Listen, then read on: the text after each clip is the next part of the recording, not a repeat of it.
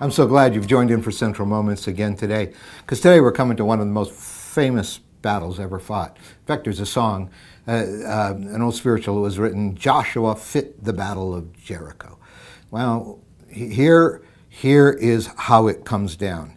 Uh, they have crossed the Jordan River, Joshua and the people of Israel, onto the west side of the Jordan River, which is would be on the edge of the promised land, the God that the land that God promised Abraham. God's going to keep his promise. And the first stronghold they come to is Jericho. Jericho is one of the most ancient sites in the world. It's one of the most ancient cities in the world. And um, and today there is archaeological evidence of at, one time, and of course now when Joshua uh, takes on the city of Jericho, it's like um, 16 centuries ago in 1400 BC, roughly. And, and we still uh, ha- have archaeological evidence of a city with huge foundations, with big, thick walls that you could actually put homes in. And this is very consistent with the description so far of Jericho when the spies went in. And so, verse 2 Then the Lord said, and this, this would be Joshua 6. Then the Lord said to Joshua, See, I've delivered Jericho into your hands. Notice he says it past tense. They haven't even fought Jericho yet. But it does remind me of how Jesus talks us, teaches us to pray with faith. When you ask for something, believe that you have received it and it will be given to you. And sometimes when we've really prayed through on an issue and faith has been given to us, it's like we act as if we already have the answer because it's already been uh, uh, possessed in the spiritual realm just has to be worked out in the physical realm.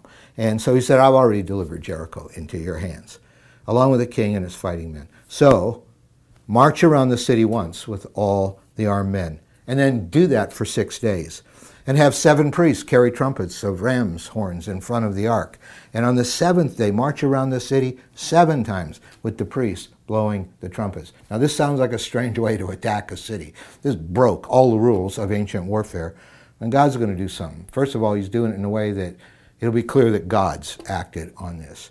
And what we're going to see happen when the city is taken is, of course, the walls are going to fall down. They, soldiers couldn't make the walls fall down. Only God could do that.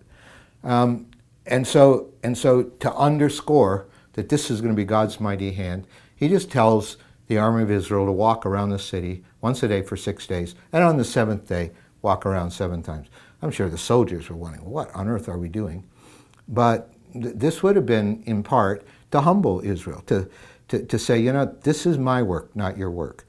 And, and those first few days, I'm sure that the, the Israeli soldiers were being taunted by people from the walls in Jericho, uh, made fun of, what are you doing? You guys are crazy. But at the same time, this would become hauntingly um, fearful for, for the, the people of Jericho. I mean, it would strike fear in their hearts by the fifth, sixth, seventh day, and then on the seventh day for them to go around seven times. And it tested their obedience. Seven is a number of completion often in Scripture. And so it, it really tested their full obedience. And then he said, when you hear them sound, verse 8, when you hear the sound them sound a long blast on the trumpets. So that seventh day they go around seven times, and then the trumpets blast. Have the whole army give a loud shout, shout. Then the wall of the city will collapse, and the army will go up, everyone straight in. And I love that picture because it's the pairing together of obedience and praise.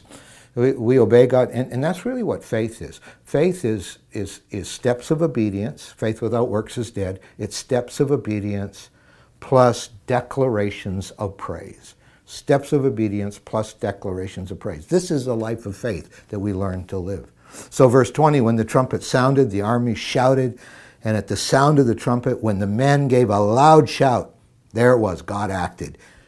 The wall collapsed. So everyone charged straight in and took the city. They devoted the city to the Lord, destroyed with the sword every living thing in it men, women, young and old, cattle, sheep, and donkeys. They defeated the city. This is a life of faith. That when we, first of all, attain it in the Spirit, we act and feel as if it is already ours. I have given Jericho into your hands. So you need to take steps of obedience, and then you need to make declarations of praise. That's exactly what they did, and the walls came down. Father, we're praying that walls will come down in our lives. God, some of us facing insurmountable obstacles, but nothing is too difficult for you. Help us to do what you are telling us to do, to take steps of obedience. And help us, O oh God, not to be afraid of the declarations of praise, of the shouts of victory when, when the wall is still standing there. And give us grace. We believe you can overcome in our lives. In Jesus' name, amen.